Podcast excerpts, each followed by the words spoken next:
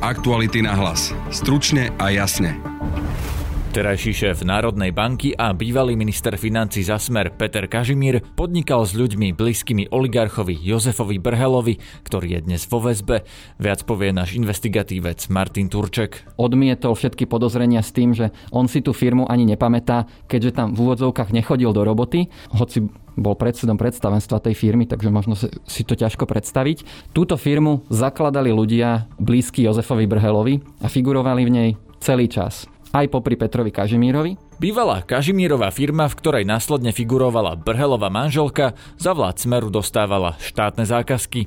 Vládna koalícia má spor o ruskej vakcíne Sputnik V. Čo o nej vieme, je bezpečná a overená a mala by ju teda vláda kupovať aj bez súhlasu Európskej liekovej agentúry? Pýtali sme sa vedca Vladimíra Lexu z Ústavu molekulárnej biológie Slovenskej akadémie vied. Práve je to ruská strana, ktorá do toho zaťahuje nejaké politické kalkuly. Či už je dobrá alebo nie, my nemáme dostatok informácií o tom. Počúvate podcast Aktuality na hlas. Moje meno je Peter Hanák.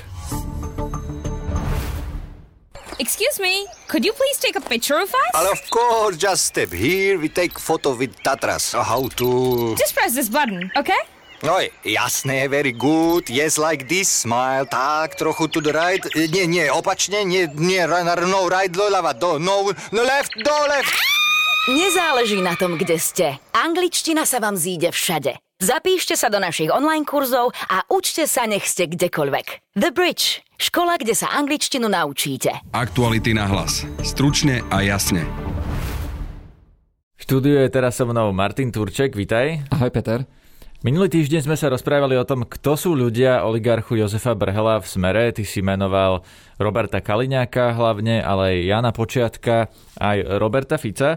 Ale dnes máš na aktualitách článok o Petrovi Kažimírovi v spojení s Jozefom Brhelom. Tak povedzme si, ako je Kažimír spojený s týmto oligarchom, ktorý je momentálne vo väzbe.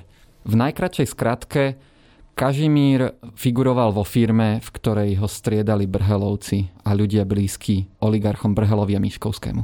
Poďme si v tom spraviť poriadok alebo povedať viac detajlov, že to bola firma, v ktorej Peter Kažimír figuroval do chvíle, než sa dostal do politiky a tam ho vystredali Brhelovi ľudia. Z toho tvojho článku som pochopil, že v zápätí, keď sa Peter Kažimír dostal na ministerstvo financí, tak tá firma, z ktorej pár dní predtým odišiel, začala dostávať zákazky od ministerstva financí?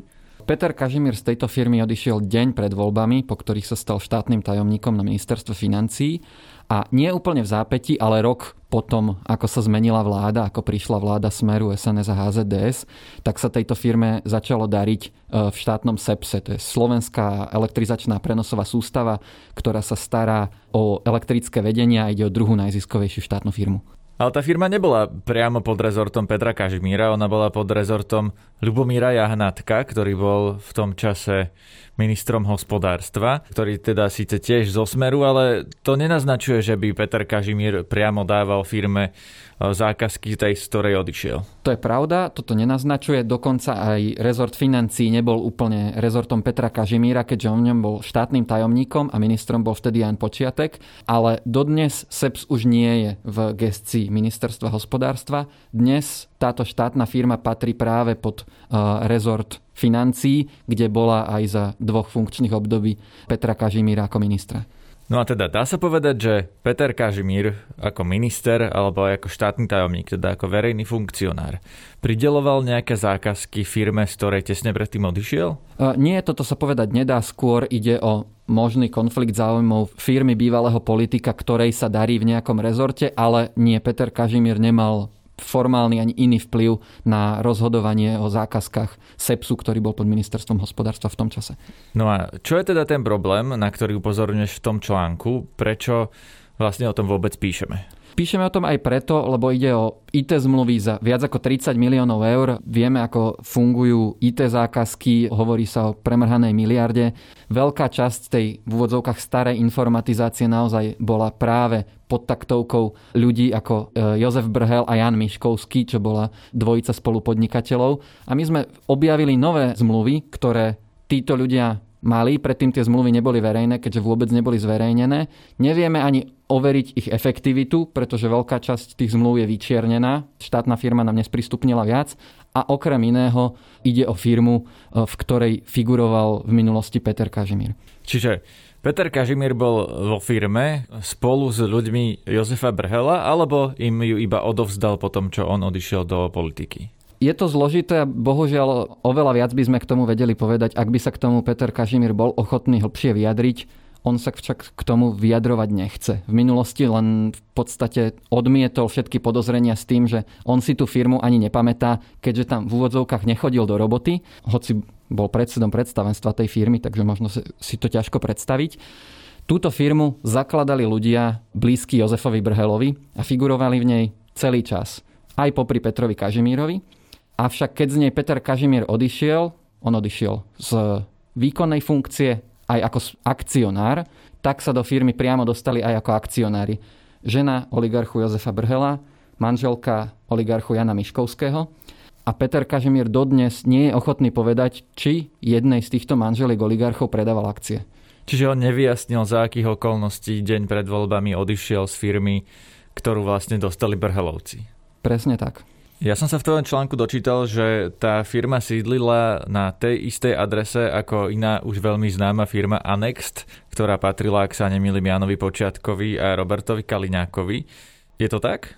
Je zložité o Anexte povedať, že patrila Počiatkovi alebo Kaliňákovi. Anex je naozaj veľmi kontroverzná firma, ktorá robila množstvo predražených kontroverzných zákaziek a dlhodobo je spájana najmä s Počiatkom a Jozefom Brhelom, čiastočne Robertom Kaliňákom, ale nevieme jednoznačne povedať, že im patrila. Ale práve pre nezrovnalosti vo vlastníctve tejto firmy. Okresný súd v Žiline vymazal túto firmu z protischránkového registra a už nemôže brať štátne zákazky.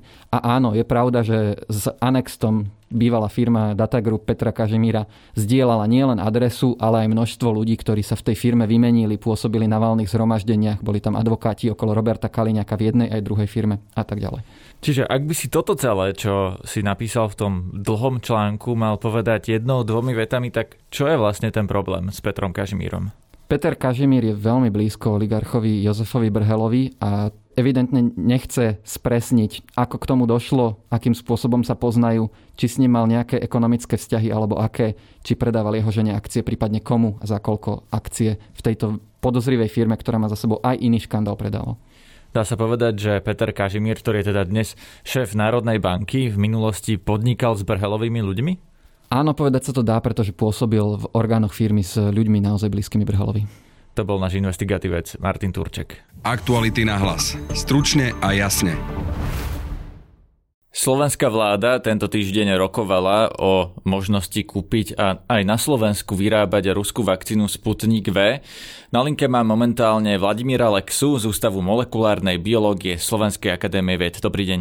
Dobrý deň. Pán Lexa, čo vlastne vieme o tej ruskej vakcíne Sputnik V? Čo o nej, myslím, naozaj vedecky vieme? Vieme to, čo autori tejto vakcíny opublikovali v niekoľkých vedeckých článkoch, ktoré vyšli v uznávanom časopise Lancet. Aby som to zhrnul, každá vakcína má niekoľko fáz, kým sa dostane k ľuďom. Konkrétne tri fázy. Tá štvrtá fáza už je, keď sa to bežným občanom očkuje. No a tá prvá fáza je, že potom ako ju vyvinú tú vakcínu, ju vyskúšajú na veľmi úzkom, malom počte dobrovoľníkov, a tam sa vlastne pozerá hlavne na to, aby tá vakcína nevyvolala nejaké vážne, okamžité, nežiaduce zdravotné problémy a zároveň sa pozerá na to, či sa e, vôbec vytvorí nejaká imunitná odpoveď proti tej vakcíne, ktorá by chránila proti tomu konkrétnemu patogénu. Predpokladám, že pres... touto fázou no, už e, tá vakcína prešla. E, v ktorej no, fáze sme teraz? V priebehu minulého roku potom je druhá fáza, kde sa vlastne to testuješ na vyšších počtoch dobrovoľníkov, na desiatkách. A potom, keď sa aj prejde touto fázou uspokojivo a ukáže sa účinnosť a bezpečnosť, tak sa prechádza do tretej fázy na stovkách až tisíckach až desať tisíckach dobrovoľníkov a tá fáza trvá najdlhšie a potom sa vyhodnocuje tá účinnosť a bezpečnosť a až po uzavretí tejto fázy uspokojivom, s uspokojivými výsledkami, môžu vývojári autory tej vakcíny požiadať o registráciu, o schválenie, dá sa povedať o licenciu v tomto prípade tej vakcíny a potom sa môže dostať tá vakcína k ľuďom, k občanom. No a problém, ktorý je s Sputnikom V, je, že ruská agentúra zodpovedná za toto schváľovanie v Rusku schválila pre ľudí túto vakcínu už po tej druhej fáze. Čiže preskočila tú tretiu a v podstate otestovala ju ne, na populácii ruskej? Áno, nepočkali na výsledky tej tretej, ktoré mnohí sme si vtedy mysleli, keď to v auguste urobili, lebo vtedy vyšiel ten článok o druhej fáze v Lancete, že tú tretiu ani nebudú robiť, ale oni ju popri tom robili, čiže vlastne spojili ako keby tretiu a štvrtú fázu.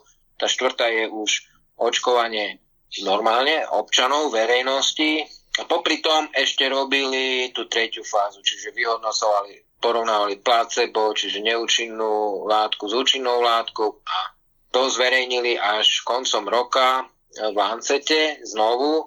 A tie výsledky vyzerajú byť veľmi fajn, veľmi dobré sú, ale ku podivu, zasa všetci si mysleli, že na základe tých výsledkov ruská strana požiada Európsku liekovú agentúru o schválenie, ale Zatiaľ sa tak nestalo. No to že je veľmi to je... sporné, lebo oni vlastne tvrdia Rusi, že už požiadali EMU, nejakú EMU o registráciu a videl som reportáž Českej televízie, ktorá tvrdí, že EMI sú dve. Jedna je tá Európska lieková agentúra a druhá je Európska, je to Medical Association, čiže tiež to má skratku EMA a teda nie je jasné, koho vlastne požiadala ruská strana, ktorá tvrdí, že EMU požiadala. Áno. Čiže tá EMA, tá oficiálna, tá, o ktorej sa rozprávame, Európska lieková agentúra, neviduje žiadosť ruskej strany o registráciu tej vakcíny. To je fakt. Ako si to vysvetľujete? No, ja, nie som ja odborník na tieto veci e, na Európsku liekovú agentúru. Neviem, ako je štruktúrovaná, ale je tam zrejme viacero odborov a Rusi zrejme komunikovali nejak, s nejakým z nich, z tých odborov, ale správne je teda osloviť ten odbor, ktorý je za to zodpovedný, lebo ten združuje vlastne všetkých odborníkov, expertov z celej Európy najlepších expertov z každej krajiny, ktorí potom rozhodnú o tom, či sa tá vakcína schváli alebo nie. A keď e, vlastne oni tú žiadosť na ten správny odbor, v tom správnom okienku nepodali, tak potom jednoducho oni tú žiadosť k dispozícii nemajú. Je tá ruská vakcína podľa vás, podľa tých výsledkov, ktoré ste videli v tých odborných časopisoch, bezpečná a účinná a teda bez ohľadu na to, či ruská strana požiadala, nepožiadala správny orgán, či to bude alebo nebude schválené. E, Rusko sa asi spolieha na to, že to od neho budú e, kupovať krajiny mimo Európskej komisie, ako sa nakupujú iné vakcíny. Takže keby sme si to kúpili my na vlastné triko, je to podľa vás dobrá vakcína?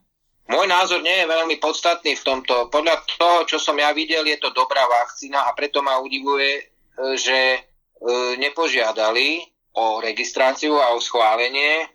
Preto si myslím, že práve je to ruská strana, ktorá do toho zaťahuje nejaké politické kalkuly, čomu ja ako bežný občan nerozumiem, lebo sa nepohybujem v týchto kruhoch, ale vy ste sa pýtali, čo si myslím ja. Ja si myslím podľa tých výsledkov, ktoré oni ponúkli, že je to dobrá vakcína, ale musím zopakovať, ja nemám dostatočný prehľad a nemám prístup k tým všetkým veciam, ktoré sú potrebné na to, aby také rozhodnutie tá agentúra dala.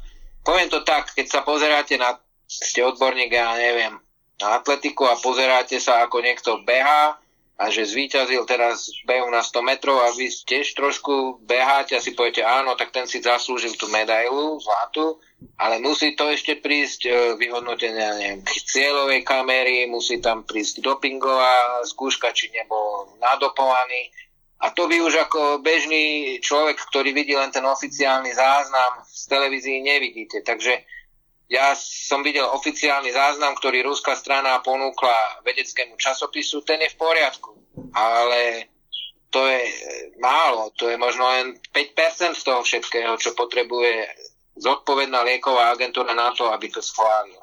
A ja si myslím, že ako členovia Európskej únie máme tú výhodu, že pre nás rozhodnú tí najlepší experti z Európy. Takže ja si myslím, že to je nutná podmienka Rozumiem, ale napríklad v Maďarsku e, si tú vakcínu kúpili dávno predtým, ako vôbec e, ruská strana tvrdí, že požiadala Európsku liekovú agentúru. Takisto v Srbsku majú ruskú vakcínu, čiže ak sa naša vláda... Srbsko, Srbsko nie je členom Európskej únie. No, no samozrejme, ale veď teraz e, nie? vynechajme tieto politické otázky, že či Rusko chce obísť tie európske orgány, ale ak si naozaj naša vláda kúpi tú vakcínu vlastne mimo týchto európskych ciest, Akým spôsobom dokáže Slovensko overiť, že či tá vakcína bude pre našich občanov e, bezpečná a účinná? Teda inak inými slovami tá otázka znie, že či máme my v rukách nástroje také, ako má tá Európska lieková agentúra, aby sme si my sami pre seba dokázali overiť, či tá vakcína je dobrá vakcína.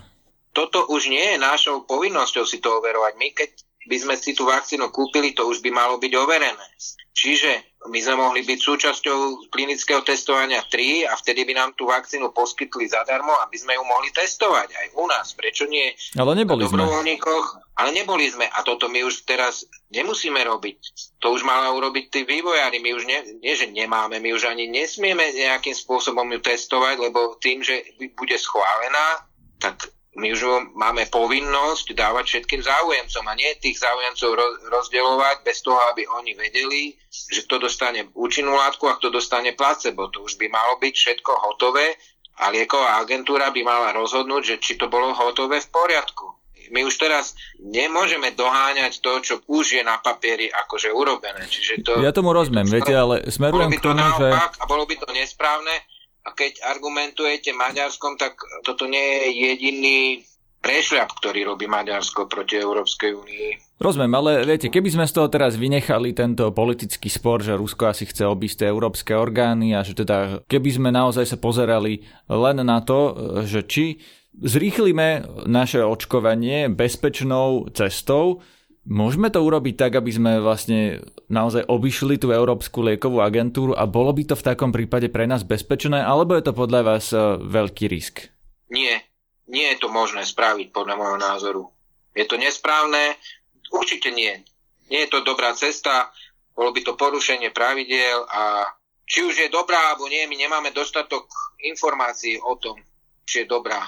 Ani z Ruska to... napríklad z toho testovania priamo na populácii, teda tým, že to Rusi zlúčili... Nemáme tretiu, dostatočné údaje ani, ani, ani zo Slovenska o testovaní, o výsledkoch PCR testov, tak už to už nemáme dobré údaje o tom, ako funguje očkovanie v Rusku.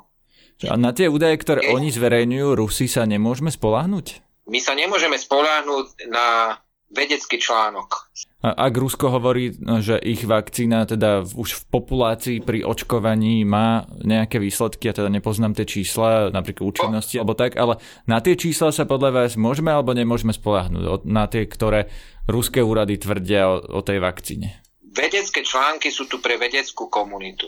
A vedecká komunita usúdi postupom času, aj keď ten článok prešiel tými schváľovacími procesmi v rámci každého toho časopisu, editorov a posúdenia reviewerov, čiže posúdkovateľov, tak stále je to len vedecký článok.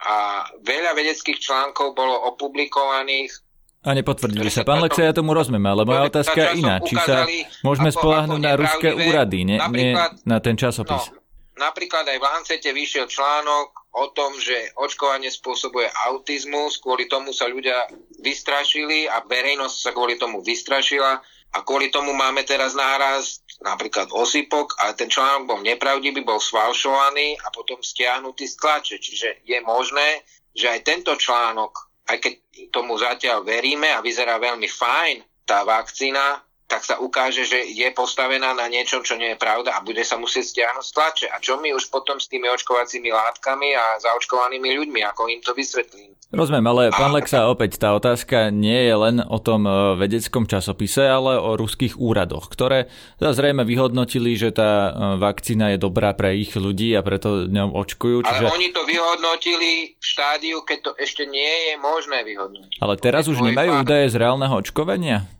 Ale hovorím, čo urobili ruské úrady. Ruské úrady to vyhodnotili a schválili ešte predtým, ako mali údaje z tretej fázy. No a teraz tie údaje, ktoré sú naozaj už vďaka tomu, že tým zaočkovali množstvo ľudí, nie sú dostačujúce na to, aby sme vedeli posúdiť, či tá vakcína je 100% bezpečná a účinná? Nie sú. Čo im ešte chýba? Prečo to nevieme povedať naisto? Preto, čo som už povedal, my v tom článku nevidíme všetky protokoly. Rozumiem, pán Mexel, ja sa vás teraz nepýtam na ten článok, ale na poznatky z reálneho očkovania reálnych Rusov v praxi. Ale to tiež nevieme. E, v tom prvom článku vyšli len 76 dobrovoľníkov a v tom druhom článku teraz neviem koľko tisíc v rámci zaočkovaných e, právou látkov a jedna tretina množstva toho bola zaočkovaná placebom bolo to v rámci ruských nemocníc na dobrovoľníkoch, takže my vieme len o tých pár tisícoch ľudí. Čiže to, ako viem, to zaberá na reálnej populácii Ruska, to vlastne nevieme. Pokiaľ viem, čo som sledoval, tak oficiálne zdroje hlásili už milióny zaočkovaných ľudí e, v Rúsku. Nevieme, ako to funguje. Izrael každý týždeň hovorí, koľko ľudí zaočkoval a hovorí, či majú protilátky, koľko z nich bolo pozitívnych, e, koľko z nich ochorelo, koľko z nich muselo ísť do nemocnice a tie dáta máme. Z Ruska toto nemáme. Preto jasná odpoveď na vašu otázku je nie, nemáme dostatočné množstvo údajov, aby sme to dokázali schváliť a na to má nástroje Európska lieková agentúra. Počúvajte aj naše ďalšie podcasty, napríklad Big Stories od nášho portálu Noise, tentoraz so známym trénerom Marošom Molnárom, náš športový podcast tentoraz prináša tému o Liga majstrov v ohrození a v našom dnešnom rannom podcaste Ráno na hlas si môžete vypočuť rozhovor so šéfkou nového úradu na ochranu oznamovateľov korupcie, tzv. whistleblowerov Zuzanou Dlugošovou. Na tejto epizóde podcastu Aktuality na hlas spolupracovali Matej Ohrablo a Adam Oleš. Zdraví vás Peter Vlčák. Aktuality na hlas. Stručne a jasne.